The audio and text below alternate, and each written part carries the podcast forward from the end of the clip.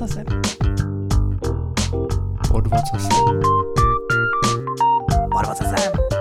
Pod vocasem. Pod ocasem. Pod vocasem. Pod.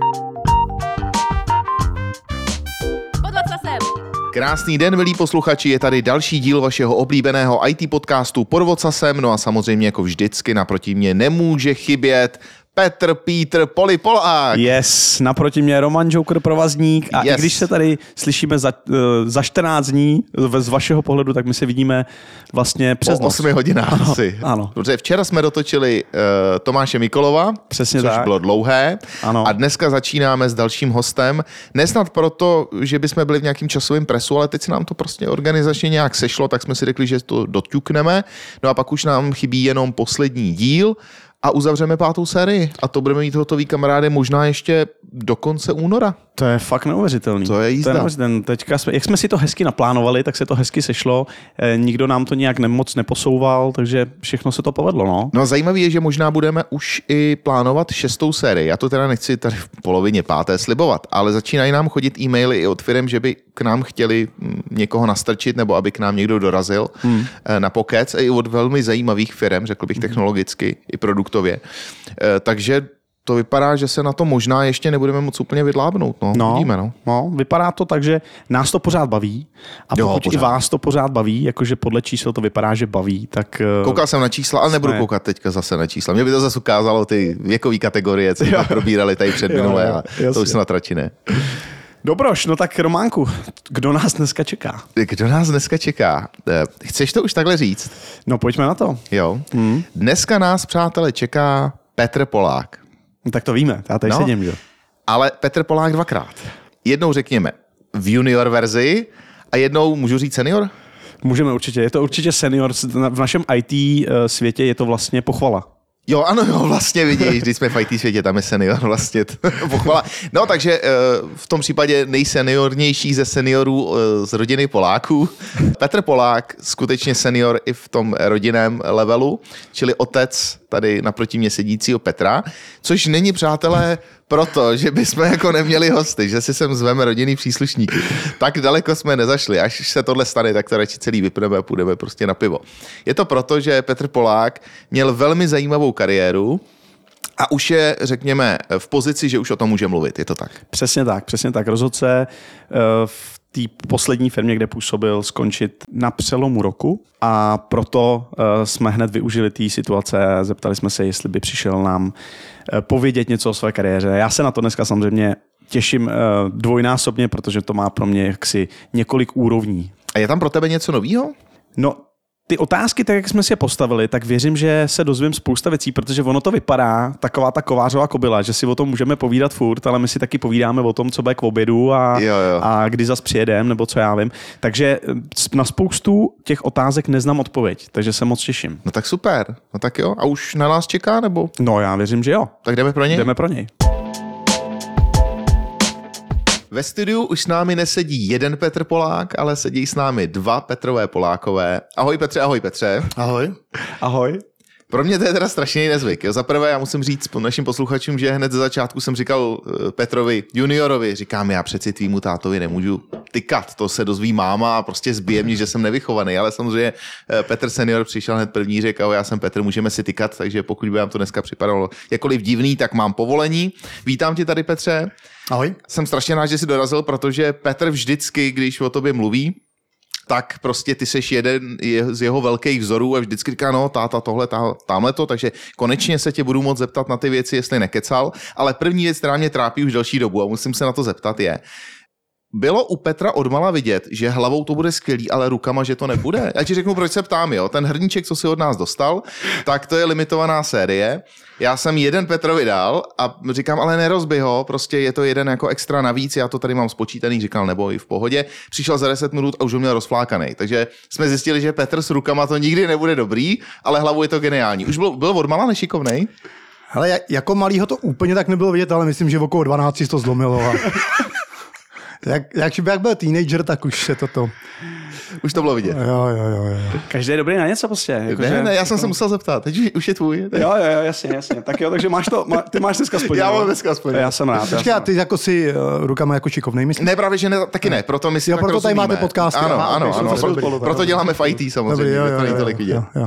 Ale teda nutno, abych to jako do- doplnil, jablko teda padlo daleko od stromu, pokud teda mě budeme považovat za velmi nešikovnýho, protože taťka už si dneska doma dělá věci, prostě, které já vždycky žasnu, jako co se dá dělat. Třeba opravoval bys pračku? No vůbec, To bych asi vůbec ani vyhodil. náhodou, ani náhodou. To bych asi rovnou vyhodil. No, a to, ty si opravuješ pračku? Tak trochu si zapřeháněl, že jo? Ale no tak hrabu se do různých věcí typu elektrika i občas. Teď jsem si lepil schody. S kolegou jsme si volepovali schody. Jsem si udělal projekt kobercem, takže sám. Ty jako. Ty krás. To teda nepotřebuješ být moc šikovný, jako to jako úplně ne, ale jsou věci, které si občas udělám. No. A je to o té vůli, tak jsem zvědavý, jestli ta vůle začne přicházet s věkem. V Možná, případě. možná. Je to možný, že pak jako člověk si bude chtít ty věci dělat sám. Uvidíme. Uvidíme. A nebo si to nech nacenit od nějakého typického jako montéra dnešních dnů, on ti přijde ta faktura a řekne, tak to ani náhodou a radši si to A uděláš hlavně sám. potom u toho posloucháš ty keci a k tomu se asi dostaneme ještě časem, jak vždycky přijde ten řemeslník nebo ten a- architekt a říká furt to samý. No. Tak Jo, ale jasně, na to se asi dostaneme. Dostanem, dostanem. Tak já bych to úplně začal. Ano, pojďme na začátek. Řekni nám, tačko, něco o sobě, takový ten úplný základ, který eh, bys chtěl jako představit se tímhle způsobem posluchačům. Tak jenom nějaký faktografický údaje asi vystudoval jsem většinou strojařinu, zajímavě, i když na strojařině na ČVUT jsem vystudoval v té době úplně progresivní obor, to bylo Direct Control System, což byly ty přímý řízení systému. Takže tam jsem vlastně čuchnul k IT. Pak jsem nastoupil, protože jsem měl stipendium, tenkrát s Chemopetrou Litvínou, jak jsem nastoupil a tam mě dají do konstrukce. Boha chlap, tak pozor, možná, že tam nějaká, uh, nějaká paralela je. Jako za rýsovacím prknem, teda bez počítače, to je děsivý. Jako na ty výkresy se nedalo fakt koukat, kluci. Takže možná tam, možná tam nějaký geny asi jsou jakoby za to zaklíněný, to asi určitě. Takže jsem nastoupil do konstrukce a no, oni tam byl takový chytrý člověk a hnedka pochopil po dvou výkresech, že tam nemám co dělat. Jako. Ale zrovna přišla doba, kdy se začínali zavádět kedy.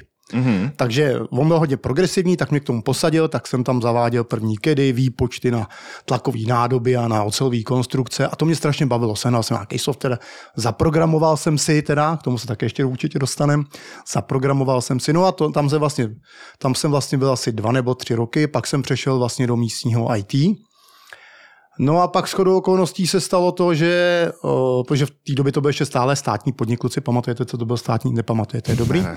No v podstatě státní podnik v té době měl, že byl generální ředitel a ten měl v podstatě neomezenou moc skoro. Aha. No a on byl jako i progresivní a řekl, že potře- si myslí, že by ten podnik se měl někam posunout, takže tam dá IT a vyhlásil Jak se tomu říkalo tenkrát IT? To nebylo IT, ne? To je anglická zkratka, to bylo jako, Ale jako... ne, no, výpočetní středisko. Výpočetní Výpoč, středisko, Výpočetní aha. středisko, výpočetní středisko. Tak jsem dělal ve výpočetním středisku a tam jsem, tam jsem v podstatě natahoval sítě a dělal síťařinu, což mi strašně bavilo. Ono mě to baví do dneška, už jsem zjistil, že to tolik neumím zase, tak to už je jiná věc.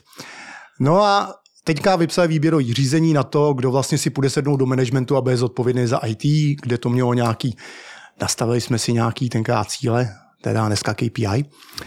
A, a já jsem vyhrál to výběrové řízení, no a sednul jsem si ve svých, já nevím, 32 letech jsem si sednul jako mladý zobák a pozor, ten dotaz.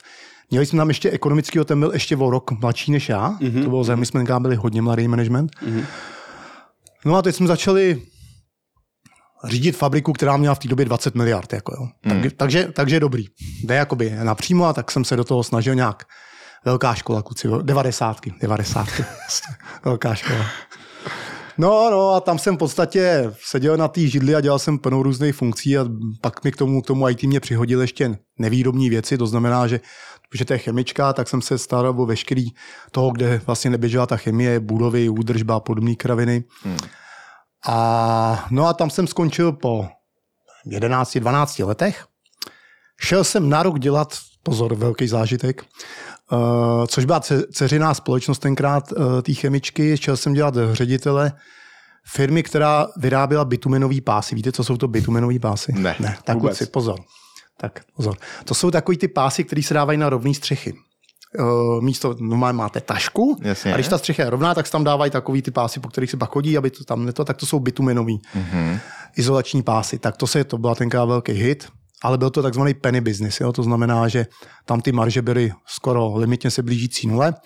A to jsem měl za úkol prodat, tak to jsem asi po 10-11 měsícům prodal nějakému rakouskému aristokratovi, který měl druhou největší firmu v Evropě, židící v Německu, tak to byl velký zážitek. Ale když mi na konci říkal, jestli to já nechci dál vést, tak jsem říkal, že určitě nechci, jestli chci vrátit k IT, teda, že tady to úplně není můj, můj živej sen. No tak tím jsem se vlastně vrátil obklikou k IT. No a nastoupil jsem v roce nějakým 2-3, 2-3 to bylo, jsem nastoupil do Logiky, což byla ten v té době britská firma. No a tam jsem vlastně byl až do konce loňského roku. Oni mezi tím koupili Kanaděni v roce 2012, takže se z toho sodlalo CGI a no, zajímavý na tom bylo, že vlastně menší firma koupila větší firmu. Tenkrát firma, která měla asi 32 tisíc lidí, koupila firmu, která měla asi 40 tisíc nebo mm. 38 tisíc, takže menší koupila větší, ale bylo to o, ekonomický síle. No. A tam jsem v podstatě, a k tomu asi se dostaneme, prošel kde čím, prostě od šílených funkcí až po nějaký manažerský funkce, až kde jsem vlastně končil, kde jsem dělal vlastně šéfa vlastně českého biznisu. Já bych to možná úplně revertnul na začátek, mm, že takhle mm. máme přehled té cesty, Jo, kterou jo. se dneska vydáme a myslím, že to bude velmi zajímavá cesta, ale pojďme úplně na začátek. Ty jsi říkal, že jsi zaprogramoval. Moje typická otázka, v čem jsi programoval, co jsi dělal, jak to vypadalo v době, kdy jsi programoval? Hele, ještě možná začnu jinak. Já teda jsem se chtěl jako trochu připravit na nás. Tak jsem si poslech dva podcasty. Eh, Jeden ten podcast dílí? byl starší a ten druhý byl, to byl ten kluk, co tady, eh, co byl vlastně šéfem toho startupu. No těch jsme tady měli taky víc. No a teď naposled, to byl váš poslední nebo předposlední podcast to byl. Přemýšlím, uh, teďka ten... Uh, Velká diskuze mě se moc líbila, protože si pamatuju, pamatuju si tvoji cestu, když jste vytvářeli firmu a bavili jste se o, o názvu, tak tam byla velká diskuze o tom, jak jo, tam, tak to byl Tomáš, ne? Petříček nebyl? Ten tam uh, řešil Ne, nějaký... o názvu to byl Bizontech, podle mě. Bizontech, jo, jo, jo, jo, jo. jo, jo, Aha, jo, jo, jo, jo. Lednej, Jo, Aleš jo, jo, Lednej. jo, Jo, jo, jo. No to je jedno. A no teď jsem se ztratil uh, sám sebe. A no, no nic, no a to program... Připravoval ses, říkal jsi, jsi poslouchal ty jo, jo, tak jsem to a teď jsem na to koukal a říkal, ty, kam já to se vlastně ženu, to je tak technologický. Teď já dělám IT v podstatě od nějakých svých, já nevím, 21 let, ale teď se tam začaly používat termíny a, a technologie, o kterých vůbec nevím, kterých jsem začal hledat na Wikipedii, říkám, tak o těch ani vidět nechci. A říkám, tak co tam budu dělat, eh, protože se mnou s tou o technologiích nikdo nic moc nepobaví, ale k tomu programování zpátky. Já jsem ještě na vysoké škole programoval v Assemblerku, co víte, co to je No, Assembler? jo, jo, jo, Tyhle, taky jsem to musel dělat, Tyhle, no. to BIOSu se snažíš říct té klávese, co má vlastně dělat. Takže to bylo, to bylo ani to nebylo cool, jako to, bylo, hmm. to byl hard. Hardcore, ale tak to jsem dělal, pak jsme, ale pak už jsem přečel na skoro velký jazyk, to už byl Pascal. Jo, no, tak to už je. To byl Pascal a no a pak ještě jsem chvíli se trápil s takovýma věcmi, jako Delphi se to jmenovalo, něco Jo, jo, podobného. to byl objektový a Pascal. Foxka a podobný ty kraviny, no. A v těch kerech tam, tam nějaký speciální jazyk, jehož jméno už si nepamatuju. No. Tak programoval jsem pozor, nebyl ze mě teda, že bych byl úplně super programátor, to jsem teda nebyl. Nebavilo tě to? Hele, mě to, na výšce mi to bavilo, na výšce mi to v tom Pascalu bavilo, tam jsem dělal nějaké věci, které mě bavily, ale pak jsem to dělal proto, protože já jsem koukal spíš, uh, mě vždycky víc zajímal, jaký ten biznisový dopad, Jo, ne, jo. než, než, než, to kódování. Hmm. I když jsem vždycky viděl, že bez toho kódování ten biznisový dopad nedostanu, ale vice versa samozřejmě. Jasně. No. Hm. No ale to se ti hodilo, ne? Takováhle zkušenost, Hele, jako později. strašně se mi hodilo, protože jsem k tomu musel čuchnout k věcem, jak, vlastně, jak to IT vůbec funguje úplně, úplně v to, v tý, na té bazální, bá, na té bazální bázi, včetně vlastně, jak fungují databáze, jak, je tam, to- jak se to tam zapisuje, jak potom to eh, v budoucně, jak to SQL vůbec, jak, jak eh, ta filozofie. A to už je nějaký základ, na kterým se potom dá stavět. Jo. To znamená, jak já říkám, nejlepší by byl samozřejmě architekt, který byl kdysi zedník, to už se dneska nikomu neto, ale já v podstatě, když to řeknu, jsem tak z- z toho vyšel. No. No a bylo to tak, že eh, třeba ovlivnilo to to, že se to vypsala ta pozice poměrně brzo na začátku tvé kariéry, v těch 32, dejme tomu, tak eh, to byl důvod, proč si od toho programování utek, nebo vlastně si cítil už tam tenkrát, že od toho jednou utečeš, protože tě právě baví ten biznis zatím. Tak když se to vypsal, tak jak jsem zmínil, já jsem dělal síťařinu a tam mě bavila hodně, musím říct. Tam mě bavila hodně, protože v Čechách to moc lidí neumělo. My jsme zaváděli v takový obskurní technologie z dnešního pohledu, jako bylo něco jako FDDI, což tady v podstatě měla jenom ta chemička a Západočeská univerzita, nikdo jiný. Takže my jsme si najali kluky ze Západočeské univerzity, aby nám s tím pomohli. Ale to mě bavilo. Ale ano, to vždycky štěstí přeje připraveným, ty víš, že do tebe to cpu celý, celý život. A tenkrát, tenkrát ta šance byla, no a naskytla se a, a, a dopadlo to a víc jsem se vlastně switchnul do role toho managementu a tam si myslím, že tam jsem vlastně eh, zjistil, trvalo mi to teda dlouho, zjistil jsem vlastně, jak to IT jakž tak řídit, aby to nebyl úplný průser, když to řeknu. No a nebyl to pro tebe šok, eh, protože ty věci, které si popisoval, ať to bylo programování v eh, assembleru, ať to bylo eh, sítěřina, to jsou věci, které mají přesně jako daný mm, hranice, tam, co je pravda, co není pravda, true, false, je to velmi jako binární vnímání světa.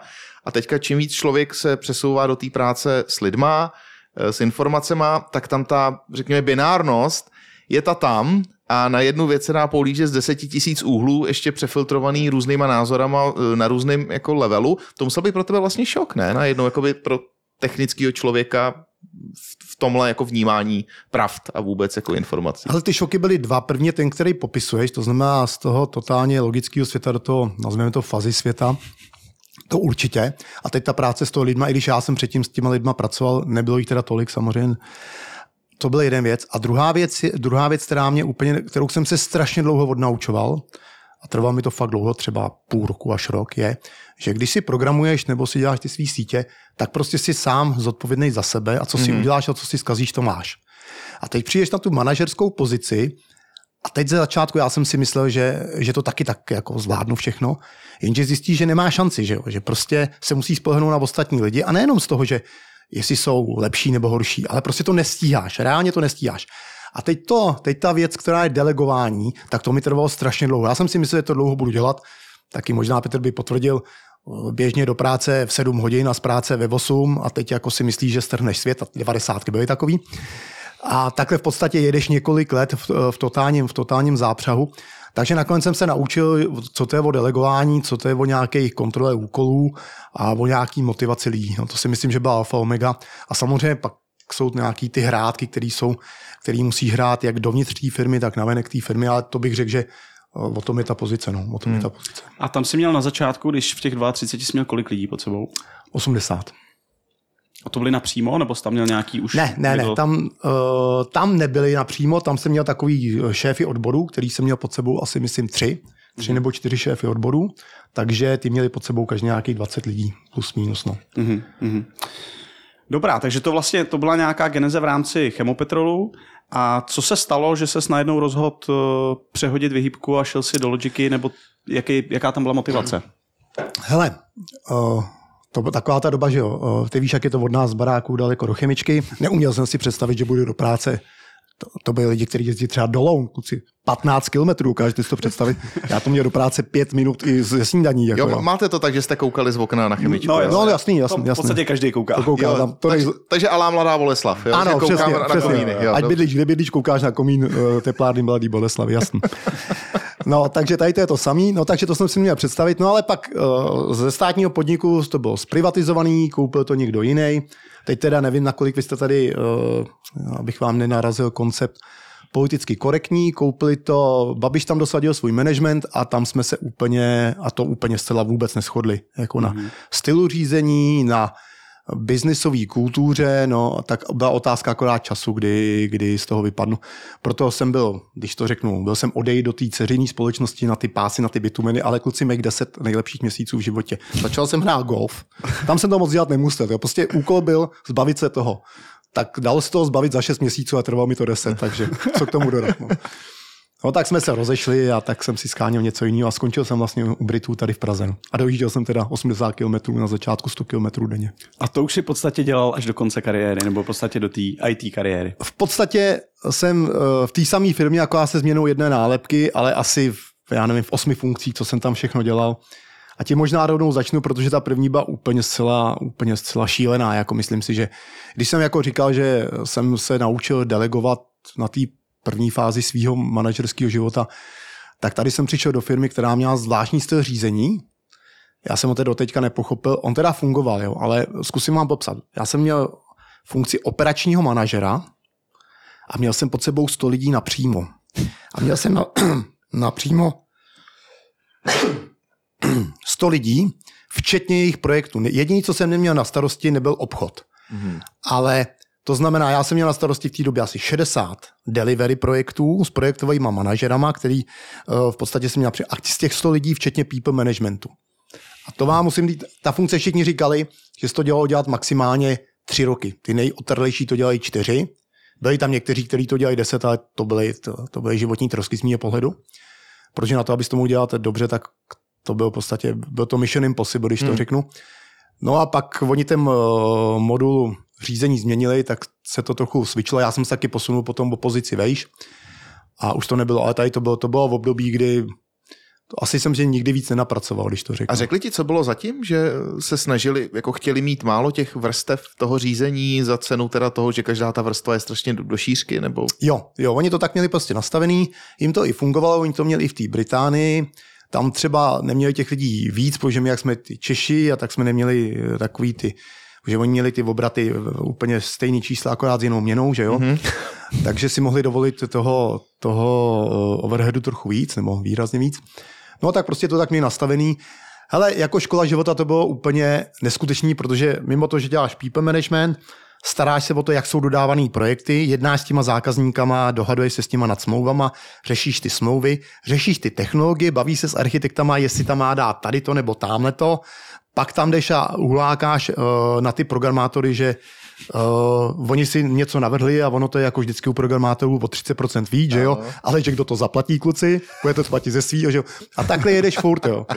Takže já bych řekl, druhá nejšílenější funkce po projekt manažeru. Že jo? Projekt manažer z mého pohledu je nejméně oblíbená funkce a z mého pohledu jsou to tři základní, jak k tomu se asi dostaneme lidi na projektech, který, který to tahnou, protože na něj nadává management, že nedodrží rozpočet. Lidi dole, jak to, že jim nedal větší rozpočet a zákazník, jak to, že to blbě dodává. Že? Jasně. Takže ten je ve třech a chudák neví, kam se má vrtnout. No, tak jako. Ale co ti to nejvíc dalo, tahle štace, kde jsi měl 100 lidí pod sebou? Protože já bych jako typoval nějaká jako schopnost líp prioritizovat, protože to samozřejmě na jednoho člověka nebylo schopný všechno obsáhnout. Hmm. Zcela absolutně. To jako ty priority jsou důležitý a tam jsem, tam jsem kolikrát se fakt dostal do stavu, to vám na těch školních říkají, co děláte, když v podstatě nevíte, kam skákat. Že jsem si vzal ten papír a musel jsem si vyčlenit prostě půl hodiny a říct, jaký mám úkoly, co je vpravo, co je důležitý, co není. Jo. Hmm. A co můžu hodit za hlavu. A teď samozřejmě v tom ty korporace hrajou ještě svý různý hry, tak musíte vědět, jak tu korporaci ošulit, že řeknete, to pustím z hlavy a to tam to jí musím dodat. A ty jsi měl na starosti teda 100 lidí, říkáš všichni jako people managementu, takže ty třeba se s nimi dělal i PR, nebo tak jako mm, takový ty pohovory roční. jo, jo. No, ale 100 lidí, No když je- každý nastoupil uh, jako ob tři dny, když to jako ro- roztáhl No, no. do, do roku pracovního, tak v podstatě ty si každý den měl jako jedno PR, ne? Skoro. Jako, nebo ob, ob dva, tři dny jako Jo. PR, jako dvakrát, třikrát do týdne jsi musel s někým sedět a to přeci jsou lidi, kteří by řešili jenom tohle a měli No. by toho nad hlavu. No. No, ono to ještě tak, že byla doba, kdy nebyla ta, taková fluktuace jako dneska. Jo? Dneska, když že jo, v té době ta fluktuace, dejme tomu, byla na úrovni třeba mezi 6-8%, takže tam nebyl ten, ta obměna. Některý ty, z těch lidí jsou tam do dneška, já bych dokonce řekl, že i možná třeba 50%, jako tam ty lidi jsou hodně, hodně lojální. A no je to šílený, bylo to šílený. To, takže to je jenom ten people management. Ty, a, A, zapomeň, kuci, a zapomeňte pozor, a jenom si řekněme, to bylo Plzeň, Praha, Brno, Bratislava a zapomeňte na Teamsy nebo mm, Google Meety nebo něco, nic, jediný telefon ještě blběj. a fakt si jeli? Fa- jo, pozor, fakt si v té době ne, maily. maily Ne, maily, dobrý, dobrý. maily. No, No. to, to, to je děsivý. A ty, jak dlouho jsi to dělal teda tohle?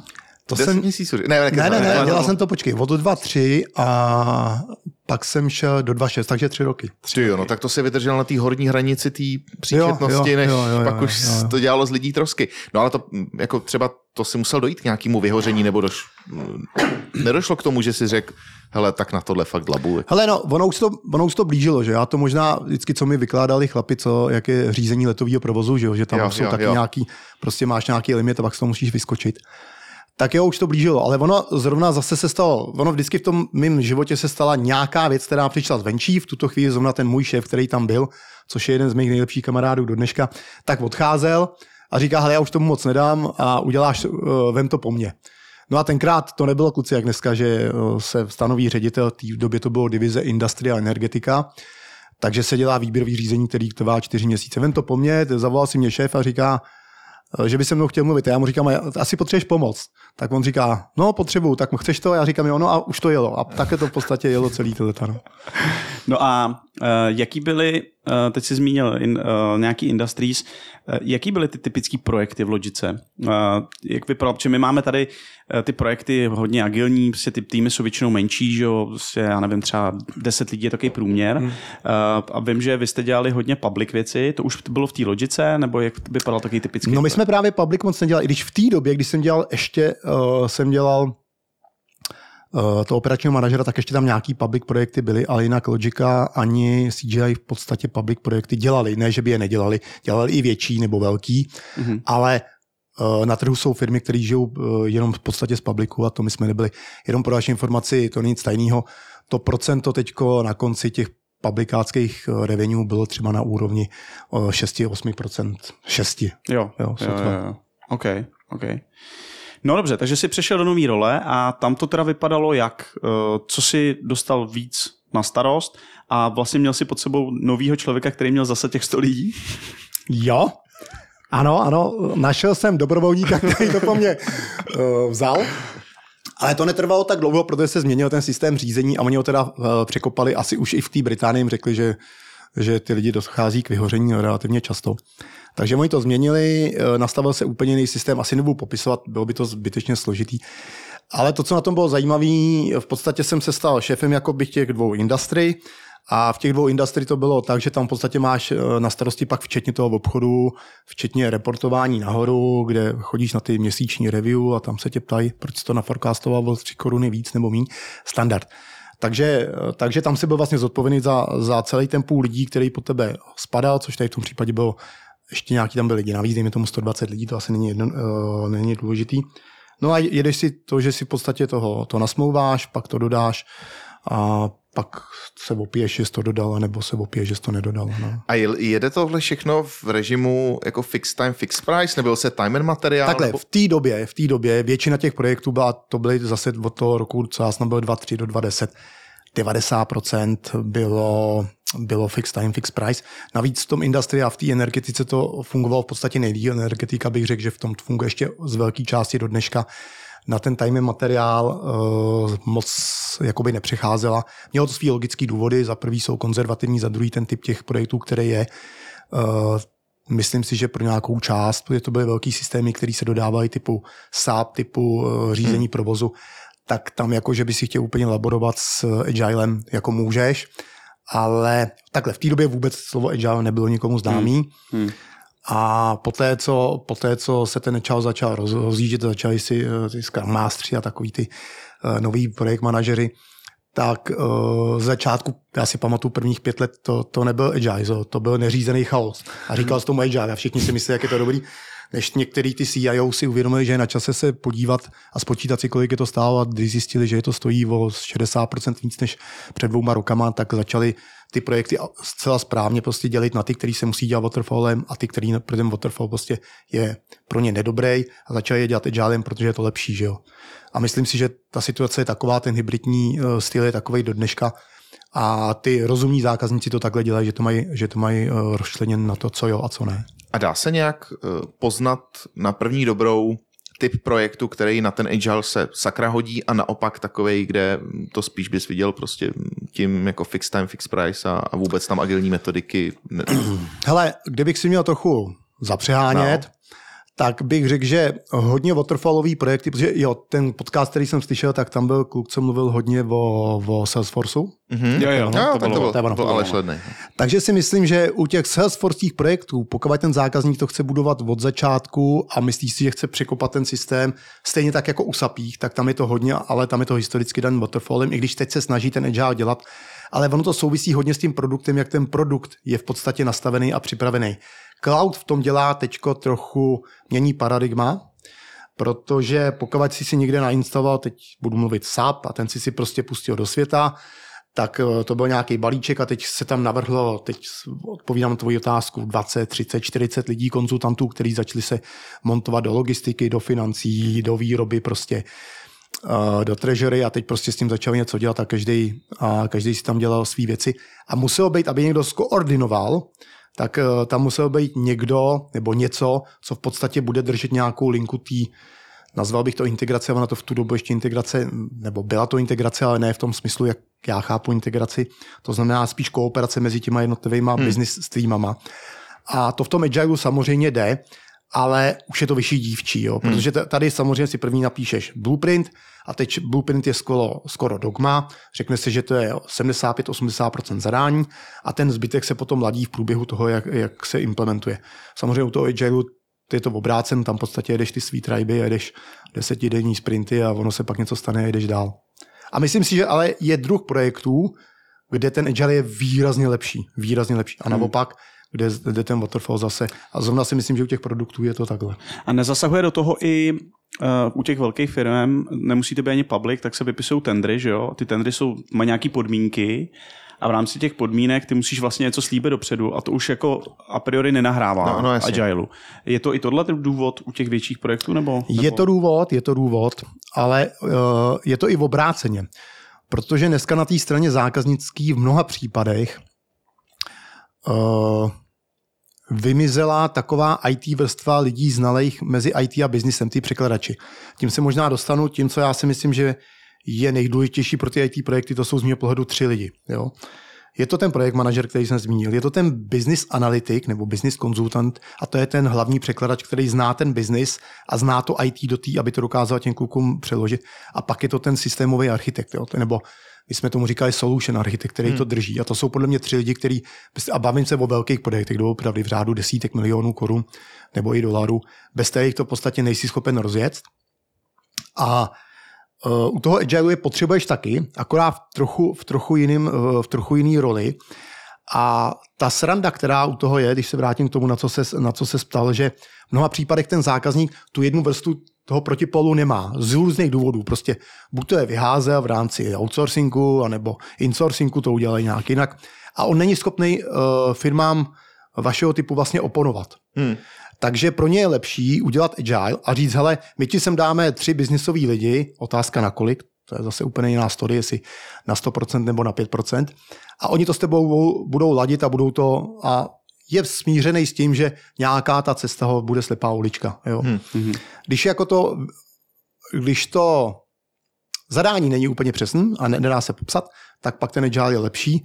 A to je možná současný problém publikových projektů, že oni by to potřebovali zadat a upřímně si řekněme, všechny publikový nebo 80-90% publikových projektů musí vycházet z toho, jaká je legislativa. Mm-hmm takže by to mělo být k zadání, ale tam, nej, tam už vůbec nejsou ty lidi, kteří by dokázali sekundovat uh, firmám uh, v IT delivery, takže pro ně by bylo ideální, kdyby šli ty, těma sprintama, Oni by to i lépe vy, vysoutěžili, protože můžou dělat frame kontrakt a upřímně řečeno uh, denní sazbu umí vysoutěžit kde kdo, to není nic moc hmm. složitýho.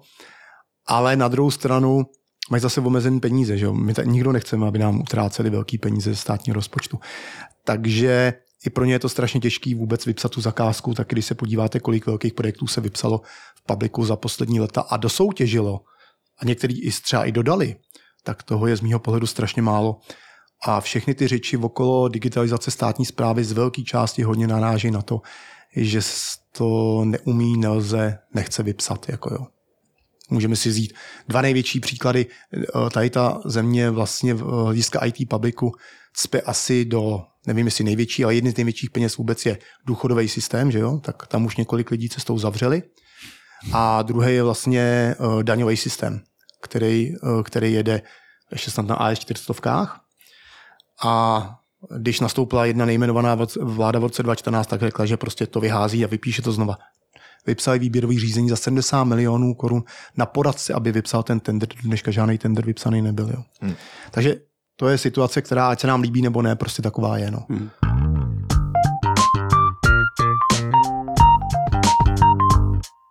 Takže skončili jsme v, v té fázi, kdy ty jsi měl na starosti ty dvě industries, převzal to potom svým kamarádovi v podstatě v Logice. To byla poslední pozice v Logice a pak už se šlo do CGI, nebo tam bylo ještě něco?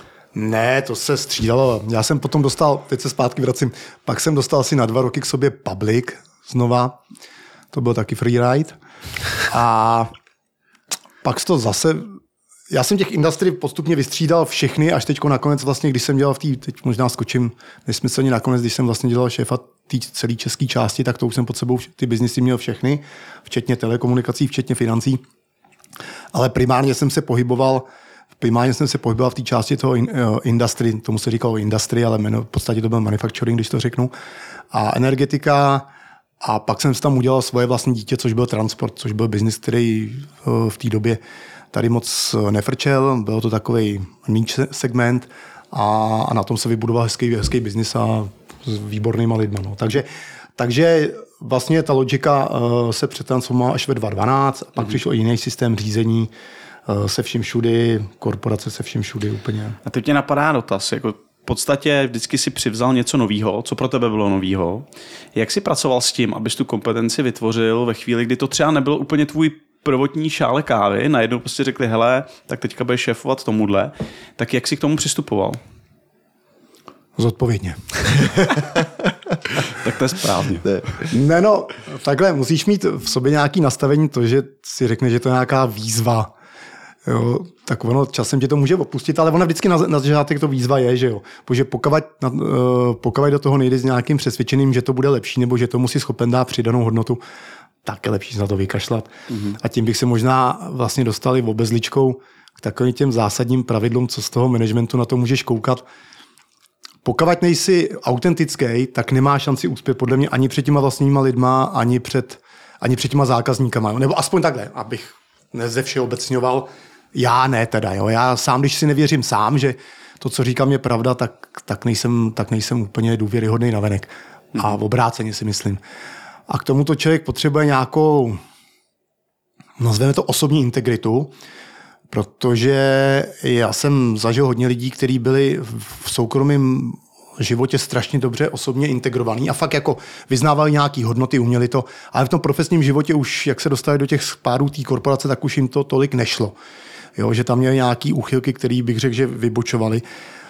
A pro většinu těch lidí, pokud jsou normální, tak si myslím, že tady je to neskousnutelný, protože tváří se jinak doma a jinak v té práci. Hmm, hmm. To vlastně nejde. Jako, nebo, nebo jde to, ale znova říkám, trápí to tebe, jako máte to jak s těma ženskýma, když se snažíte klofnout nějakou mladou hezkou ženskou, taky taky budete říkat, jak milujete tu botaniku, že jo, a, a, a, a že chodíte do kina na romantický, do romantický filmy a vůbec zatajíte Marvelovky a že hrajete hokej, že jo, to je úplně jasný. Ale dlouhodobě to dělá, vydrží to tak do třetí zkusky a pak vás prokoukne, že jo. Takže pak je ten, a tady to je to samý, jo, takže uh, je nutný držet nějakou tu osobní integritu na to, aby člověk byl schopný vystupovat eh, v těch manažerských funkcích a bez toho to nejde. Může být lepší, může být horší, ale tady to má sám pro sebe, aby se nezbláznil. To je asi hmm. nejdůležitější. Jo. Jo, jo. A je to úplně stejně, i tu integritu musí držet, když máš něco nového, tak si řekneš sám sobě, ty chci to dělat, nechci to dělat. A jak jsi třeba kontroloval to, jakým směrem se koukat? Protože já když si představím vždycky, když ke mně přijde něco nového, tak samozřejmě jedna věc je taková ta analytická, člověk na to kouká mm, tím pohledem těch věcí, který už zná, třeba technicky se na to koukáš, ale ona každá věc má několik vrstev, je tam pak, řekněme, ta biznisová vrstva, pak je to, s jakým je to zákazníkem, jaký lidi tam budeš mít. Takže najednou těch jako elementů, který dávají dohromady ten mix, jestli to bude úspěch nebo ne, je, je větší. Na, na co se třeba vždycky primárně zaměřuješ? Protože technický pohled je vždycky první, který napadne mě a už teďka vím po zkušenostech, že to není dobře, že to, v tom mixu je toho víc. Hele, já si myslím, že jsem primárně technicky založený člověk.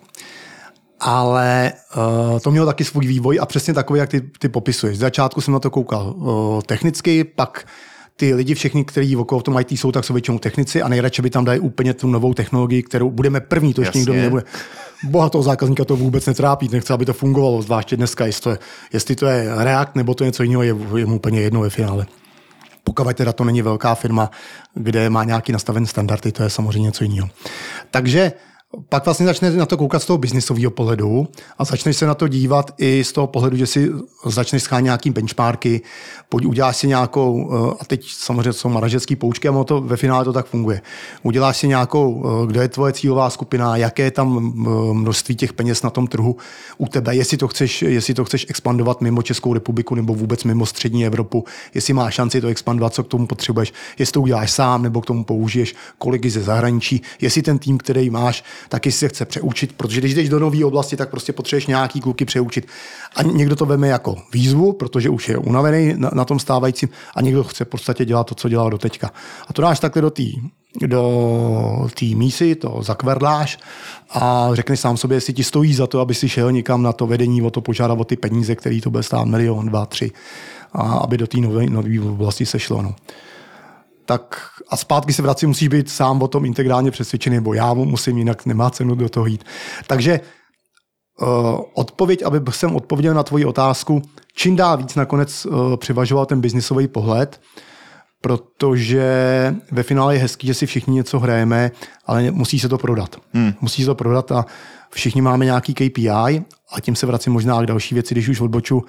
Všechno, co mi v životě fungovalo, můžeme si říkat, že pojďme dělat krásné věci, pokud to ty lidi nemají v KPI tak ve finále uh, je to vedlejší záležitost, protože hmm. na KPI jsou nastaveny měření, co neměřím, to ne, neřídím. A ty lidi pak si vlastně, když jde do finále na konci roku a vidí, že uh, když to řeknu, obě splácí hypotéku a oni potřebují tu odměnu, tak jdou na ty KPI. Takže je nutné to dostat i ty nové věci do KPI, aby oni za to byli hodnocen, že to je sice nová věc, která minimálně dva, tři roky třeba nepřinese nic, ale musí se vědět, že oni získají nějaký počet zákazníků, udělají nějakou pipeline, která je důvěryhodná, vybudou nějakou technologii, zatím nějaký tým, který je připravený, uh, nějaký white papery, uh, nějaký, nějaký salesový podklady k tomu a to a to no. Takže ten biznis nakonec. No. Ale abych nebyl úplně tak striktní, jsou projekty, které jsem v životě absolvoval a otevřel jsem je schválně a to jenom kvůli tomu, aby ty kluci, kteří dole jsou od těch architektů dole, aby měli nějakou hračičku a měli pocit, že si můžou s něčím jo. hrát. Jo. Mm-hmm. Takových pár taky musí být.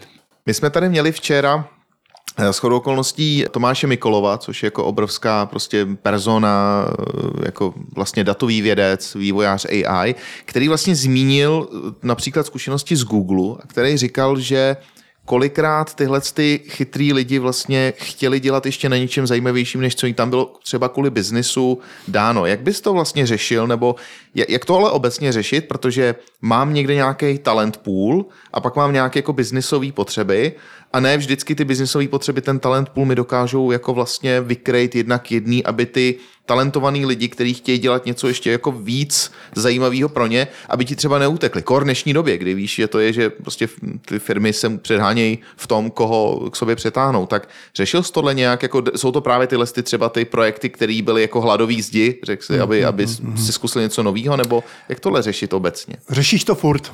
Jako současný IT, veškerý vždycky IT, ale teď bych řekl, že ano, teď je to horší, nebo nevím, jestli horší, že vždycky o, o talenty. Těch lidí může být dost, ale ty, který doopravdy potřebuješ, tak uh, těch je málo. Těch je málo a musíš si je udržet. A Uh, ano, občas se prostě vytvoří hladová zeď a ono pozor, ono občas tý hladový zdí něco vypadne. Jako jo. A pak, pak je to takový ten klasický případ, že ty vytvoříš hladovou zeď, teď to začneš hodně marketovat, nadspeš do toho i prachy do toho marketingu a teď z toho jsou ty první projekty a teď to začneš fakt promovat. Kluci, to se nám fakt povedlo.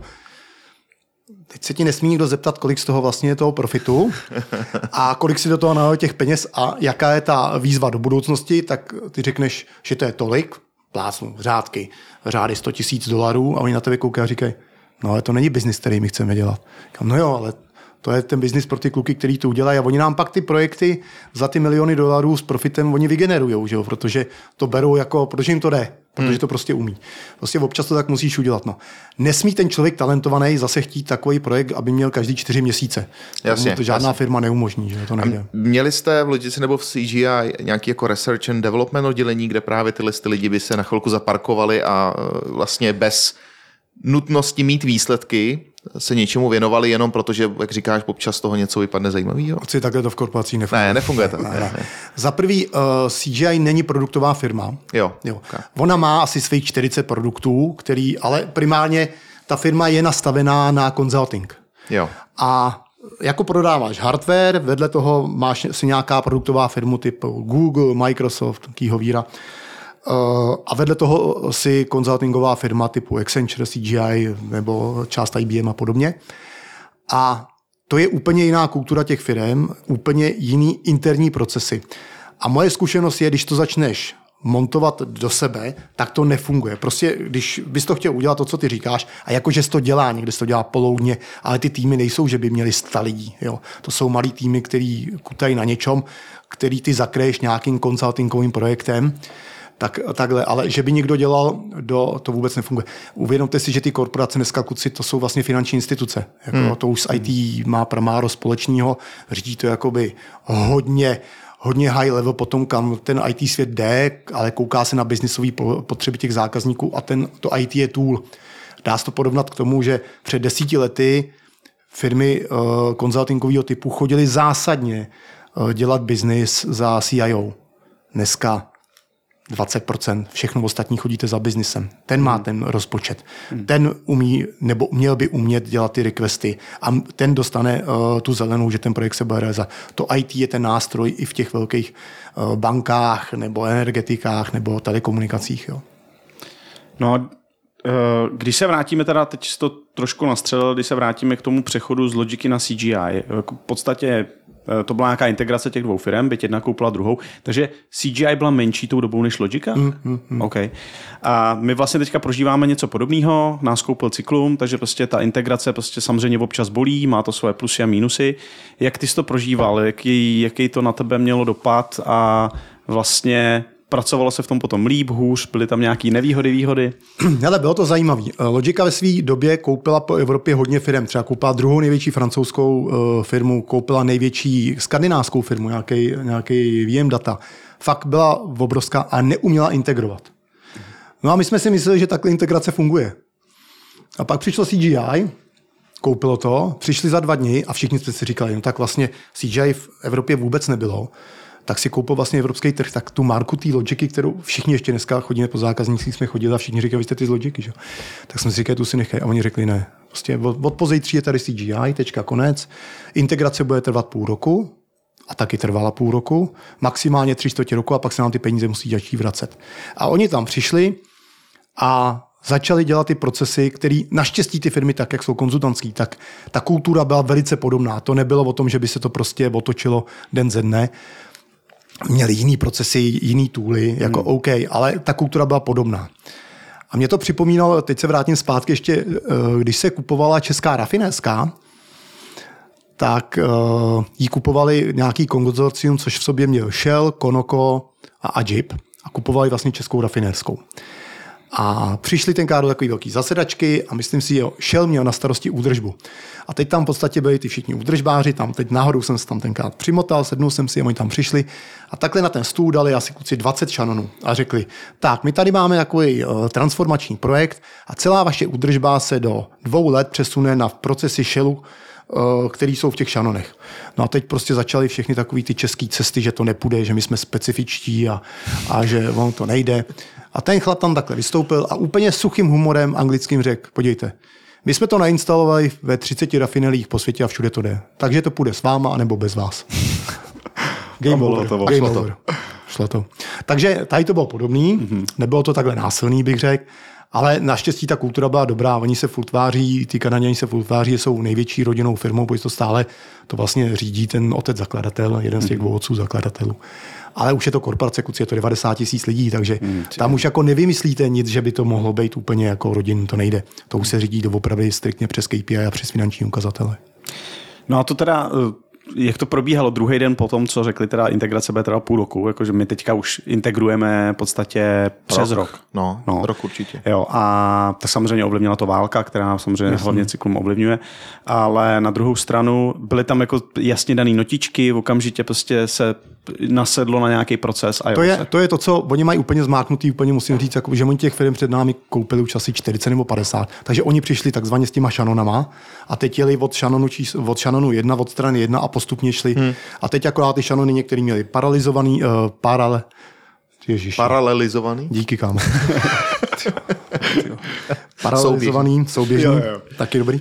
No a, no a v podstatě a teď, teď prostě docházelo ke školní v delivery, v salesu, v podstatě v managementu, v těch KPI, v těch toolech a to se v podstatě jelo a to už měli nacvičen, takže oni za, za půl roku vlastně to sklapli a teď říkají, no a teď máte půl rok další, abyste si to nějak adjustovali lehce na vaše, na vaše, na vaše condition a tím to vlastně haslo. Hmm. Tam je důležitý, že oni přišli s tím, což si myslím, že při těch integračních procesech je celkem zajímavý, že oni řekli, Dneska už to teda tak není, ale v tom 2012 to tak bylo. Oni v podstatě řekli, my vám nebudeme říkat, co máte dělat. My vám jenom budeme říkat, jak to máte dělat. Mm-hmm. To znamená, tady máte procesy, jak má vypadat, když nasmluváte nový kšeft od začátku, jak se dělá kalkulace, jak kdo ho bude schvalovat, kdy ho bude schvalovat, kolik tam musí být schvalovacích kroků, když je delivery, jak se to má kontrolovat, to my vám všechno řekneme a tady máte na to výkazy a ty budete pravidelně dělat ale nebudeme vám říkat, co máte dělat, protože vy ten váš trh znáte nejlíp. To znamená, nemá cenu, aby jsme vám říkali, jaký marketing tady máte dělat. V průběhu času, jak ta korporace se zvětšovala, tak i ta druhá část, o které bavím, se zmenšovala a zmenšovala. Mm-hmm. A to možná byl jeden z těch důvodů, proč já už jsem si řekl, že už půjdu, půjdu na Odválu. odvahu, že půjdu do penze, nebo jak Jasně, to řeknu. jasně. Ale, ale jako primárně ten princip si myslím, že je fakt dobrý. Jako jo. Hmm. Hele, a co kultura? Protože jako reálně prostě jsou to střety dvou kultur vždycky. Uh, v podstatě by to tak bylo, i kdyby to byly dvě české firmy, ale teďka ještě to byla jedna britská, jedna kanadská, spojili se. Uh, jaký to mělo vliv na kulturu a vlastně i na fluktuaci, protože v tu chvíli předpokládám, že někteří lidi to nemuseli zkousnout, byla tam nějaká odchodovost, nebo jak Hele, byla ale úplně minimální. Mm-hmm. Protože já říkám, že ty kultury doopravdy byly hodně, hodně společné a ono to i bylo v tom, že já bych řekl, že mnohem víc to naráželo na uh, americký styl řízení oproti britskému stylu řízení, protože ten je fakt trošku jiný. A navíc do toho ještě my jsme tenkrát dostali toho šéfa toho takzvaného klastru, jsme dostali, to byl francouz, tak, tak to byl taky freeride, to ještě do toho dával něco svýho. Takže spíš to byla střed těch kulturů, jako bych těch manažerských, než těch firmních, protože ty jsou fakt v tom hodně podobný. Ono tam toho nic moc nevymyslíte. Jo, je to o tom, ale pak už je to o těch lidech. Jo. Oni tu vnitřní kulturu vám, nebo musíte si ponechat, o, asi, když to řeknu hloupě, asi tu nemůžete mít úplně stejnou kulturu jako v Kijevě. Jako to asi, to asi by nefungovalo. Jo. A stejně tak, ale ona už je uh, rozdílná, když jdete do Bratislavy, že jo, už to, No, tam funguje trochu jinak. Ale uh, ten přístup k těm zaměstnancům v podstatě tvoří ty pravidla té firmy a ten musí být všude, všude jednotný. Jo. Už jenom to, že ta integrace musí být taková, což v té logice třeba nebylo, že uh, dneska, když přijede kdokoliv do Los Angeles do pobočky, tak všichni mluví stejným jazykem. Všichni vědí, že když se řekne, že to je step A, tak je, všichni vědí, co to je step A. Když všichni vědí prostě, že když delivery se má odezvat nějaký formulář XY, všichni vědí, co obsahuje, co to má znamenat. Jo? To znamená, že když ten kluk se přesune, nebo holka, když se přesune odsaď do Los Angeles, anebo uh, ze Skandinávie sem, tak během dvou hodin, když se vy, vyjasní ta biznisová problematika, tak všichni můžou Je furt ve svým. Hmm, hmm, hmm. To je podle mě, to je ta síla té korporace, protože v té pružnosti to určitě není, co si budeme vykládat. Jako jo. Tady se nabízí otázka, eh, jest, protože korporace, když se tak řekne, tak vždycky to má ty negativní konotace. Kor vlastně řekněme v takovémto našem spovykaném IT světě, tak tam korporace je synonymum prostě schátralých procesů a vůbec prostě šílenosti, kam nikdo nechce dělat. Ale ty o tom mluvíš, řekl bych, docela jako s láskou, nebo řekněme s nějakým jako respektem a, a, a řekl bych jako s nějakým, nějakým jako pozitivním citem.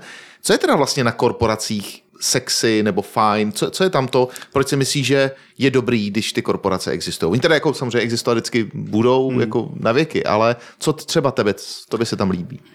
Ještě možná k tomu té první dětě, co jsi řekl, jak to říkal, z pozitivní lá- Tak s pozitivním pocitem jsem z toho měl, nebo Takhle, to, jo, asi, asi jo, ale to bych řekl, nebo respektem, jo? ale když tam strávil celý svůj pozitivní život, tak to asi nemůžeš úplně Jasně. hanit. A kvůli té osobní integritě zpátky se vracím, jako jo. To asi jste zbláznil. Jinak to řeknu možná, kdybych dneska začínal, tak bych určitě nezačínal v korporaci. Šel bych do nějakého startupu nebo založil si svoji firmu nebo šel do nějaké menší firmy, kde máš mnohem větší možnost to ovlivnit. Síla té korporace a výhoda té korporace je, že v mnoha případech jsou tam lidi a špičkoví lidi. Jo? Já co jsem se potkal s, s lidma a já vždycky říkám, že mě na tom nejvíc bavilo dělal jsem to do poslední chvíle kvůli tomu, že když jsi šel po té chodbě, tak jsem na každém kroku potkal člověka, který něco umí mnohem lépe než já. Hmm, hmm. A pokud ztratíš tuto víru, až tady pojete po chodbě a že, tam, že ty jsi ten nejlepší, nebo, nebo ti to nenaplňuje, že ty ty lidi, já tomu říkám pozitivní vysávání, že ty ty můžeš pozitivně vysávat tomu, aby ti mu něco dali. Jak z těch technologií, tak z toho managementu, tak z eh, řízení eh, těch lidí, tak už to nemá cenu pro tebe. Prostě nic si to nepřináší a nemá to cenu. A ta korporace ti dává, v mnoha případech pro ty výborný lidi ti dává tu jistotu toho, že to není úplný freeride. Jo? Jo. Že se tam nenajde někdo, kdo půjde do projektu, který tu firmu totálně položí. Na jednu stranu je to strašná výhoda, že jdeš do, do věcí, které jsou občas s neskutečným rizikem, což ti ta korporace nikdy nedovolí, prostě na to má ten risk management postavený. Na druhou stranu, někteří lidi to nemají rádi a Hmm. můžou to být špičkový, a jsou to špičkový tým. Odborníci on říká, já chci dělat dobrý projekty, ale chci mít nějakou jistotu v toho, že jsem v nějakým klidným prostředí a to je strašná výhoda. A tím možná dojdu i k té druhé části a to je vlastně management v té korporaci. Představte si to kluci jako, jak to vylíčit, jako když jedete vlakem. Ani to není dálnice, protože dálnice má hodně odboček a to korporace nechtějí, abyste odbočovali. Hmm. Jo? Jedete vlakem, jsou daný, jsou daný koleje a vy, když jste v tom managementu, tak jste ten story vedoucí vepředu, který určuje tu rychlost a maximálně si řekne, jestli tam bude mít vzadu vagon víc nebo míň. Ale není to o tom, že by mohl odbočovat na který ty koleji, to vám odbočí někdo jiný. A teď je akorát otázka, kolik těch odboček je, kolik je tam těch nádraží a jakou máte tu míru volnosti. Jo? Ale protože, a teď se na to koukněte, jste akcionáři nějakých firm? Ne, Ne? já ne. ne? Petr asi No, v rámci nějakých akcí, No, jako no. no, SMP a tak. Tak já, já, třeba, já třeba jsem. A teď na to koukám jako ten akcionář. No samozřejmě, že já chci, aby ty akcie neustále rostly. A nedej bože, aby mi někdo řekl, že příští měsíc neporostou. Teda, teď je ta období, kdy ne. A nebo aby mi klidně řekl, já ani nechci, aby mi klidně řekl, že vyrostou o 60%. Bože, při těch zkušenostech říkám, ty když rostly o 60%, to taky příští měsíc může jít o 50 dolů. Jasně. Takže ta korporace chce, aby to jelo v těch, ta předvídatelnost, Aha. Eh, to chce v podstatě každý analytik na tom burzovním trhu a ta korporace se tak musí, musí, eh, musí chovat. A to je vlastně účel té korporace, aby to tak fungovalo. A proto ten risk management, který tam je, je tak striktní. A když žiješ v té korporaci, tak se ti to nelíbí. Když koukáš na ty akcie zvenku, tak si tím nadšený a to chceš, že jo, to chceš. Takže když to řídíš, tak si ten manažer, který má za sebou ty vagóny s těma lidma, s těma vedoucíma odborů, ředitelama, to už je úplně jedno. A to je o to, aby si je prostě motivoval, aby ti ten vagón táhli dopředu, ten celý vlak.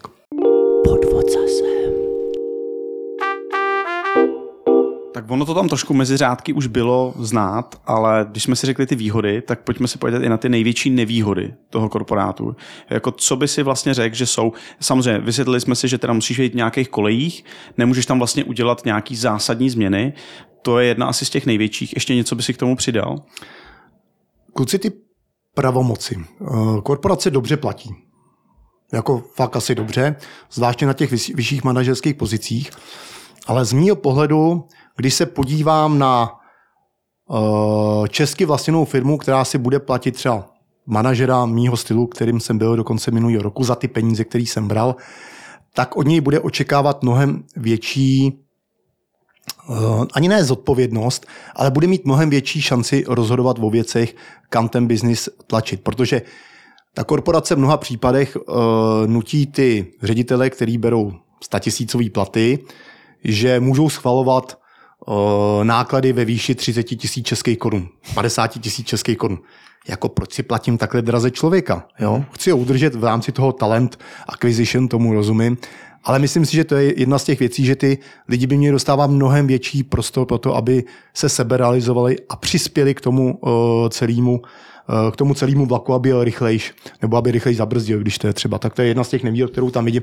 Ta druhá je samozřejmě uh, ta pružnost. Ta pružnost je výrazně menší a samozřejmě ona musí být u firmy, která má 90 nebo 100 tisíc lidí, musí být výrazně menší než ta, která má 100 lidí. Že? To asi je zcela, zcela zřejmé. No, další nevýhoda, která tam, abych je necucal úplně, úplně z palce, je samozřejmě, že tam existuje něco jako interní politika. Jo, všichni mají nějaké ambice, eh, jako v každé firmě, každý kouká, jsou tam nějaké skupiny, které mezi sebou vzájemně, eh, vzájemně bojují. Teď ty skupiny jsou ještě nadnárodní, regionální. Eh, Samozřejmě ta diverzita, oblíbené to teďko slovo, je fajn, ale v mnoha případech eh, jenom to pochopení části třeba indických kolegů, jak fungují, nám trvalo roka půl, co vlastně můžeme, a je nakonec to pochopila, teď si myslí, že to je tvé velký know-how, mm-hmm. tak asi jako je, ale samozřejmě i ta diverzita, která je velkým motorem dopředu, tak je i velkou brzdou v tom, že je jiný náboženství, jiný zvyky, jiná kultura. Jo. Kastovní systém ještě, který do toho... Ještě třeba u toho, ano, ano, v té Indii speciálně kastovní systém, který tam vládne. Takže to jako dá dohromady není úplně v mnoha případech easy a stojí to nějaký čas. A dokavať to funguje na bázi financí, že ten východní svět je ještě stále z hlediska těch pracovních nákladů nižší, tak to fungovat bude, až to doběhne, tak, tak si myslím, že tam můžou nastat nějaký napnelizmy, česky řečeno. Hmm. Hmm. A ještě napadá, vím, že jsme se kdysi bavili o takovým tom, té unifikaci těch KPIček, že v podstatě ten korporát to vezme a řekne, tohle jsou KPIčka, přátelé, pro všechny pobočky po světě, jo. bez ohledu na to, že prostě my jsme menší trh než americký například. Přesně, jo, to jsem zapomněl, díky za připomenutí, dobře jsi to řekl. díky, uh, díky táto, jasný. no a takže jo, ale ani bych neřekl, že to je u KPIček. KPIčka, to si myslím, že oni musí to hodnotit, protože ty KPIčka zase zpátky se vracím, se promítají do nějakých uh, earning per share na té burze, takže to je do, do kaskádovitý. Ty KPIčka jsou dobrý a znova já si myslím, že KPIčko je jediný, jediná věc, jak to řídit v rámci takhle velké firmy. To, co je tam ale podle mě nešťastný, jsou ty procesy jsou ty procesy nastavený, a teď řeknu nejenom v té korporaci, kde jsem byl, ale bavím se s těma kolegama, eh, co mám kamarády v jiných korporacích takto velkých, jsou nastavený na země typu Británie, Kanada, Severní Amerika jako, jako nebo USA, Francie, Španělsko, prostě ty megastáty, které ty trhy jsou, řeknu, o stejných číslech jako my, jako já o jiný měně, uh-huh. v mnoha případech ještě, ještě řádově větší.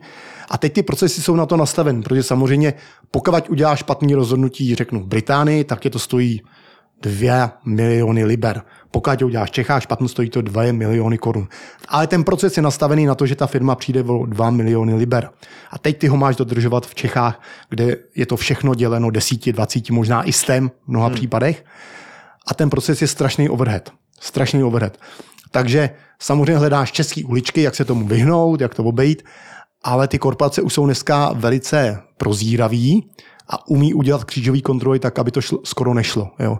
Takže tam ten overhead potom je strašně velký na ten biznis, který tady točíš a to si myslím, že je jedna z velkých nevýhod. Hmm. Jo, a nejenom v Čechách, ale i v zemích v okolních, ať je to Maďarsko, Polsko nebo Rakousko. OK, já to ještě otočím trošku kolem eh, toho managementu. Ty jsi měl na konci na starosti přes 800 lidí? Je to něco? Ne, ne 400. 400, 400 jo? 400. Okay. A jak se ten čl- jak se jako ty udržíš v kontextu, když máš 400 lidí, chápu, že to má nějaký linie, hmm. a jak to udělat, aby se člověk udržel v kontextu těch všech věcí, které má vlastně na starosti a zároveň se z toho nezbláznil, protože samozřejmě těch věcí pak by bylo milion. No zodpovědně, jak jsem. si potrhnu hashtag. Jo, ne, ne, ne, ne, to je asi úplně ne, dobrý slovo. Ale jak to udělat? Musíš bavit se s těma lidma. Prostě jsou nějaký takový poučky, který jsem si řekl, eh, my jsme si dělali na stodůlkách a všem jsem vždycky říkal, nic neprodáme ze stodůlek. Prostě když ten zadek nevytáhneš z té kanceláře a nejde za tím zákazníkem, neatakuješ ho. A to můžou být Teamsy, to můžou být Zoomy, to je úplně, prostě to neprodáš. Prostě ten lidský faktor, ať se nám to líbí v té digitalizaci, pokud nejsi produktová firma, neprodáváš to přes e-shopy a marketuješ to jinýma kanálama. Consulting takhle se neprodává a když si někdo myslí, že ho takhle prodá, tak je to rovnou zabalí ten, ten biznis. Takže abys to udělal, tak to samý existuje vlastně uh, bavit se s těma lidma. Ty musíš jít, já jsem Potom, když už jsem měl pocit, že jdu jako od toho dál, tak jsem začal zpátky dělat v některých částech projekt review. Vrátí se úplně jakoby ke kořenům, baví se s tím lidmi na těch projektech, že jsem to dělal já osobně, u těch, teda co vypadali, že jsou nejvíc průšvihoví, a baví se s nimi, co se tam děje, co ten zákazník, pak ho se zvedneš a když k tomu zákazníkovi a zeptáš se ho, občas to není úplně příjemný rozhovor, ale to je jediná šance, jak se udržet v tom loopu, hmm. aby se z toho nezbláznil.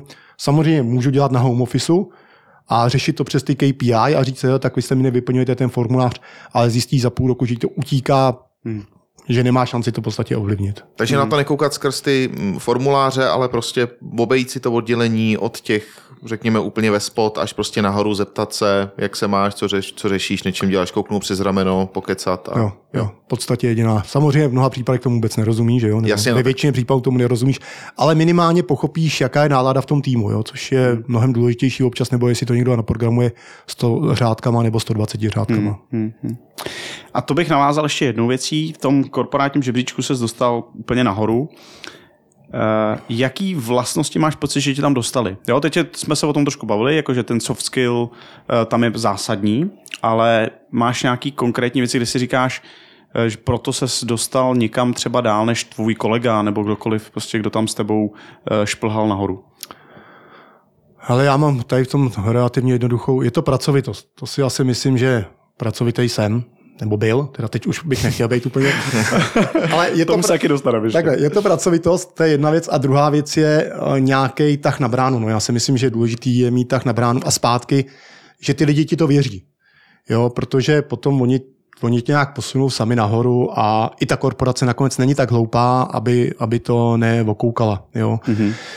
A k tomu mám možná ještě jednu poznámku, když si vybíráte lidi okolo sebe, nebo a to jsem se naučil, protože těch školení jsem, já jsem absolvoval snad všechny manažerské školení.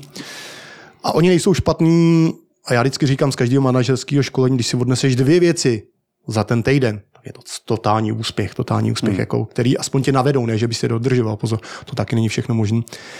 Takže když se takhle, uh, zeptejte se těch lidí, co se jim nepovedlo. Ptejte se těch lidí, co se jim, ne, co se jim povedlo. I ten projekt manažer, který mi přijde a říká, že měl všechny projekty úspěšný, tak rovnou zavívám desky. Nemá dobrý projekt manažer nebo dobrý solution architekt vyrost jenom na projekty, které byly průšvihový. Hmm.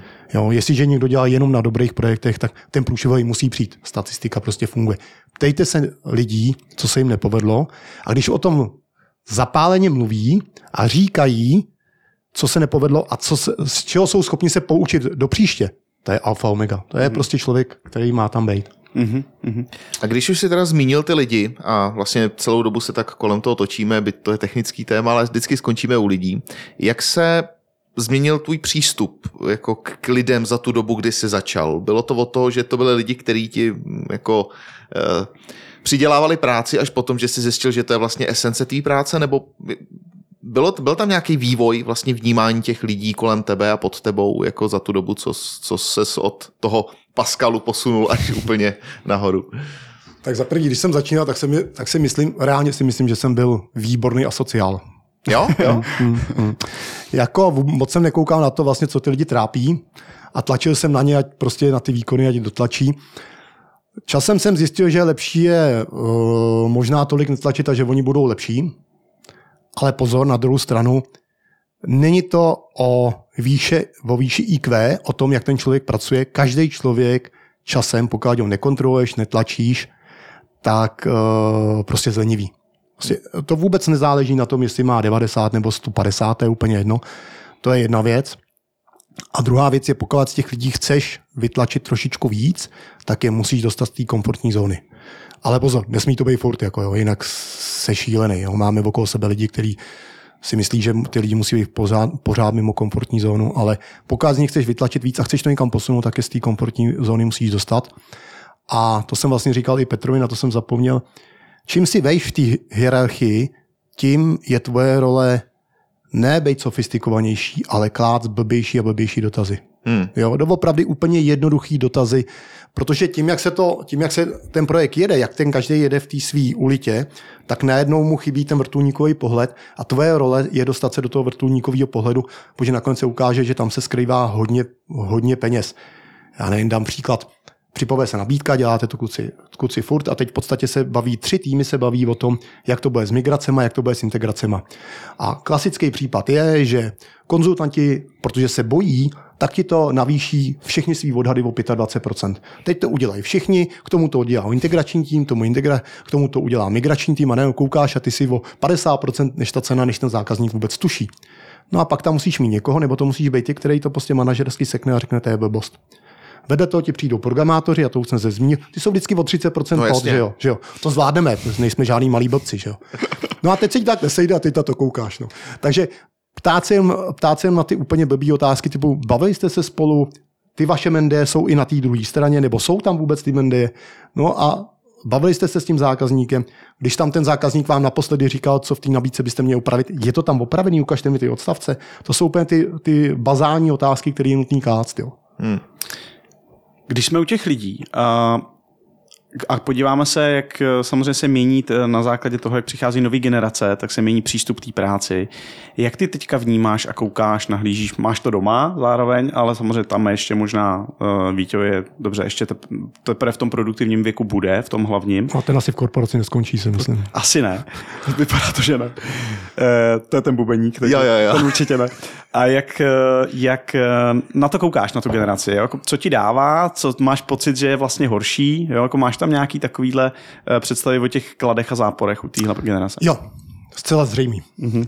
strašně slyším teďko uh, asi od svých vrstevníků o tom, že ta mladá generace je línější, je méně zodpovědná, uh, chce se víc flákat a nechce tolik dělat a nejradši by prostě všechno jenom brala ty plusy. Takhle kus na tom určitě pravdy je, ne že ne. Na druhou stranu si myslím, že uh, mnoho z té generace Z, nebo jaký budeme nazývat, hmm tak uh, nemělo šanci, nemělo, nepřišli do té správné krize na to, aby, aby ta společnost byla v té krizi a, a oni se museli víc snažit. A to není jejich chyba. A na druhou stranu si myslím, že není dobrá doba na to, aby uh, jsme z nich štímali úplně, že, a teď se vracím možná tam jedna z těch otázek, které jste mi nastínili, jestli je dobře, že ty lidi mění každý 4-5 let. No, no, no, no. no, myslím si, že je to dobře. Mm-hmm. Min, takhle, minimálně v IT, nevím, jestli zrovna, když někdo staví baráky, nevím, tak možná si chce pomoct, ale minimálně v IT si myslím, že je to správně, že by to měli dělat. A nebo když už jsou v té velké korporaci, která jim umožňuje ty pozice střídat, v mnoha případech jim umožňuje i věc ven a dělat chvíli v Německu nebo ve Španělsku, měli by to zkusit. Mm-hmm. Myslím si, že je to dobrý pro to, aby ten člověk někam vyrost. A upřímně řečeno potom, když chce na další job a ty čteš to jeho CV, a že se těch CVček v životě přečet stovky, možná tisíce a rozhoduj se, koho vůbec pošleš na ten uh, pohovor, tak uh, a teď budu mluvit za sebe, abych neze všeho obecňoval, když koukám tady na ty mladý a teď koukám na vás, dva mladý, když Děkujem. Co, co, díky, díky, díky, díky, díky, díky táto. tak jsem si trochu špahnul. No. Tak jsem si trochu zašpahal. Ale uh, koukáš na to, vlastně čím vlastně v tom životě prošel, jaký měl projekty a s kolika těma kulturníma procesama prošel. Na druhou stranu, pokud vidí, že někdo mění tu práci co rok a půl hmm, nebo dva hmm, roky, hmm. tak říkám, hele, ten asi není moc perspektivní, ten mi zase za dva roky, když to, to udělal čtyřikrát, tak to. A koukám na to tady z toho pohledu a pak taky koukám upřímně řečeno, pokud prošel nějakým typem škol v českém školství, tak některý už rovnou házím doprava mm-hmm. a některý upřednostňují. No. Takže i škola je pro tebe důležitá dneska. I u těch programátorů, já nevím, jestli jsi jako poslední době nabíral programátory vyloženě. Nebo... Jo, jo, jo, hele, tam už ten trh je tak šílený, že samozřejmě uh, koukáš i na to, že jako vysokoškolský vzdělání programátora dneska sehnat je fakt facha. Mm-hmm. A, a my tam máme plno, nebo měli jsme plno kluků, který mají jenom střední školu, jsou výborní programátoři. Hmm, hmm. Ale je to o té statistice. Hmm. Jo, o ničem jiném to není. Jo. No a když to vezmeme naopak, eh, taková ta generace eh, dejme tomu v předdůchodovém věku, taková ta, vždycky tam je, eh, samozřejmě ty skupiny jsou tam v obě, občas se sejdou na jednom projektu.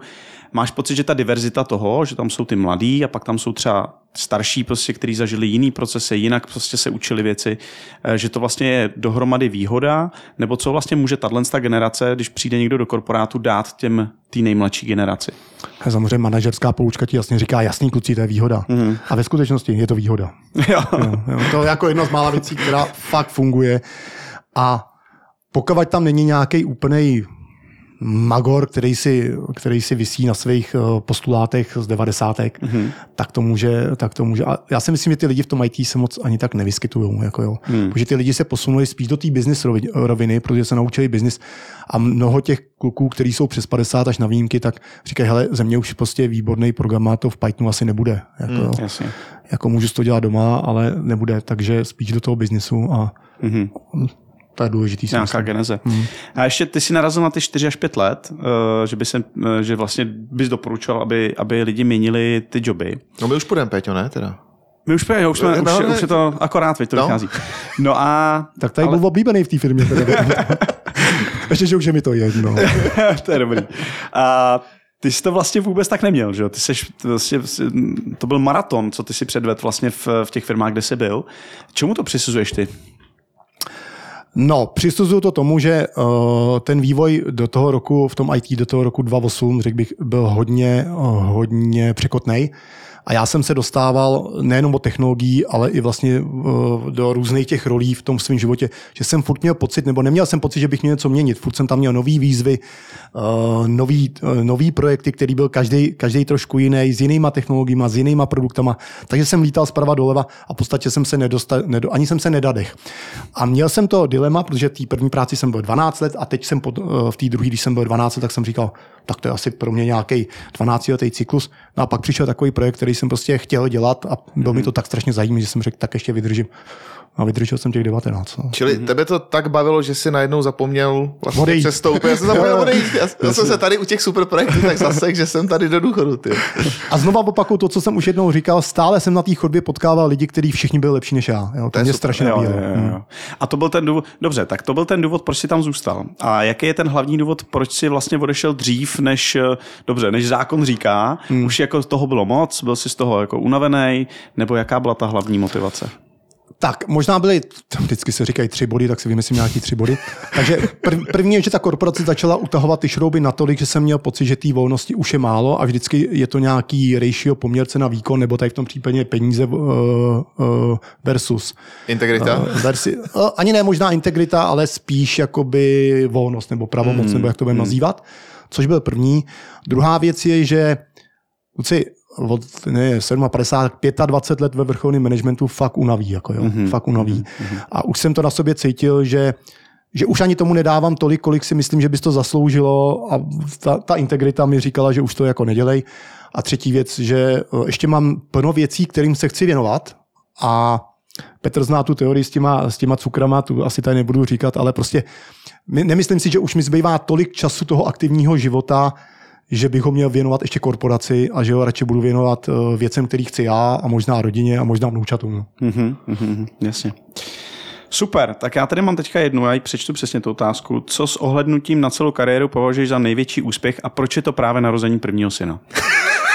Nečekaný. No, Štěpán se mi poved. A dcera taky není špatná. No. A o Bubeňkovi nemluvím. tak jasně, dětí mám dost. Myslím, takhle, já si myslím, že mi všichni děti povedli, ale uh, teď to se, myslím si, že to je můj největší životní úspěch určitě.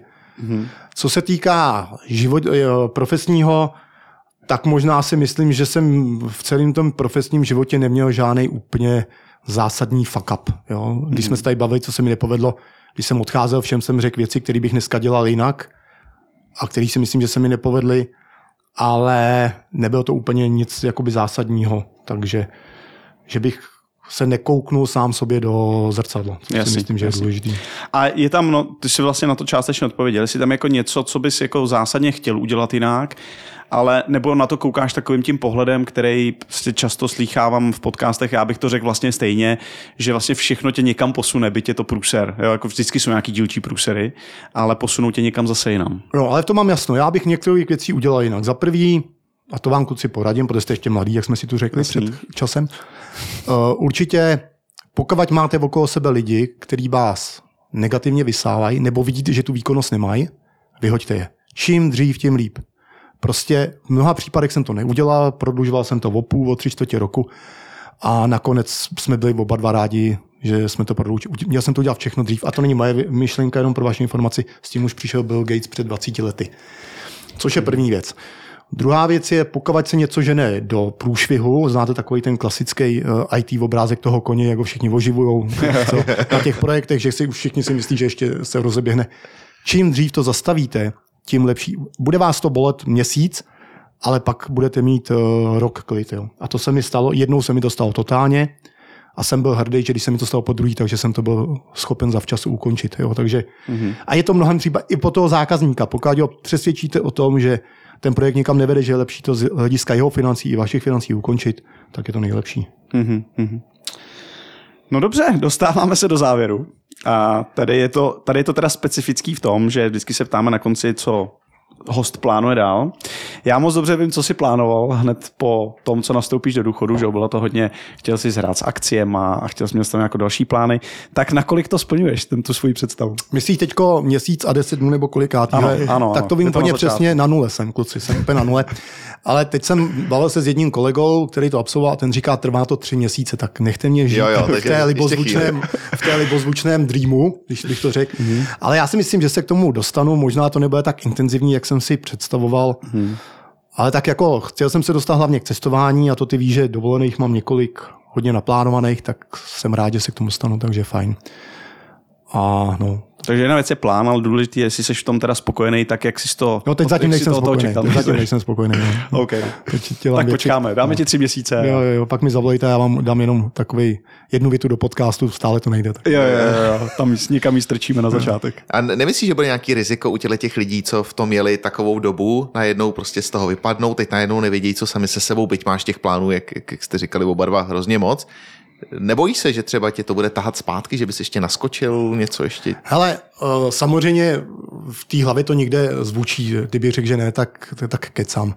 Ale zatím jsem oproti tomu dost odolný a oh, řeknu typický případ. Teď se stala jedna věc, něco, někde něco proběhlo novinama, že se vyhodnocoval nějaký tender, ve kterém já jsem byl historicky nějakým způsobem zaangažovaný a teď jsem se ti začal strašně rozčilovat.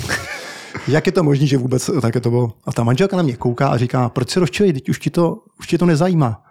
Tak jsem se ti tak zamyslel a řekl jsem, no teď máš pravdu, to je ta věc, kvůli tomu jsem, kvůli čemu jsem odešel. Takže to byla taková satisfakce, že sám sobě jsem si ten feedback dal. Jo. Jo, jo, jo. No, takže, takže já myslím, že už ne, že ne. No. Super. Tak eh, my ti budeme přát, aby tě to už opravdu nezajímalo, aby všechny plány, co máš, ať jsou cestovní, eh, lidský, rodinný, aby ti vyšly.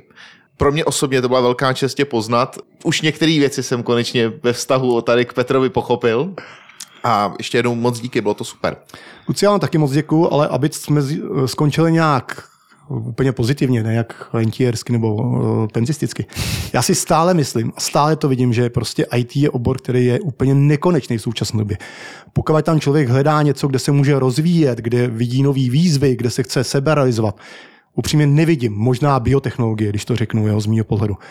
Ale to je v podstatě strašná bomba a těch výzev je tam strašně moc a strašně, strašně by mě to bavilo, kdybych začínal znova do toho. Hmm, super. To je pěkná tečka nakonec pro naše posluchače, který, se, který přemýšlí, že by ty třeba touhle cestou nešli, ale myslím si, že ty tam asi nebudou. A budeme jim držet palce stejně jako tobě, ať jsi šťastný v tom svém životě po kariérním životě. Doufám, že jsem je technologicky nesklamal.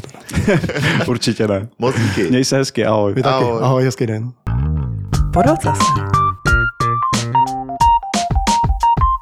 Kámo, s každým dílem u mě roste impostor syndrom. Já jsem si myslel, že jsem se toho zbavil, ale prostě vždycky, když si tady sedne někdo z takového renku a ty začne na tebe mluvit, tak ty jenom na něj čumí s otevřenou hubou. No pro tebe, ty jako rodinný příslušník, to muselo být zajímavý dětství, ne?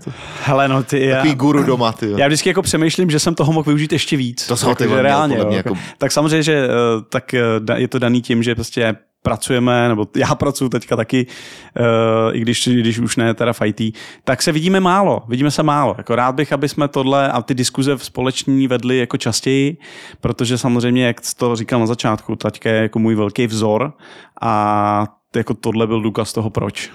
Chápu, chápu. A taky potvrdil, že jsi nešikovnej odmala. Což jo, jo, jo, taky to je pravda, to je pravda. Jakože reálně ano, ano. My, my jsme my jako v podstatě, eh, ta image nemůže růst na tom, že jsem jako dokonalý. Takže jsme si vybrali jednu věc, u který budem říkat, že, to, Aha, že jsem špatný. I když to není úplně pravda, já jsem taky trošku šikovnej, ale to Na ruce, ale třeba s hokejkou. Třeba no, třeba. Tak jo.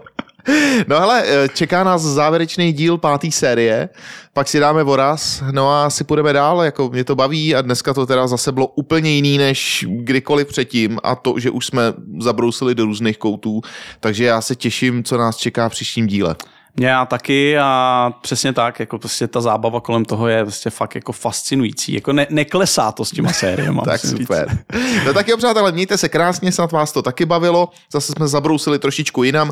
No a příští díl by měl být zase, řekněme, více techničtější, je to tak? Jo, je to tak. Tak jo, těšte se za 14 dní. Čau. Mějte se krásně. Čau.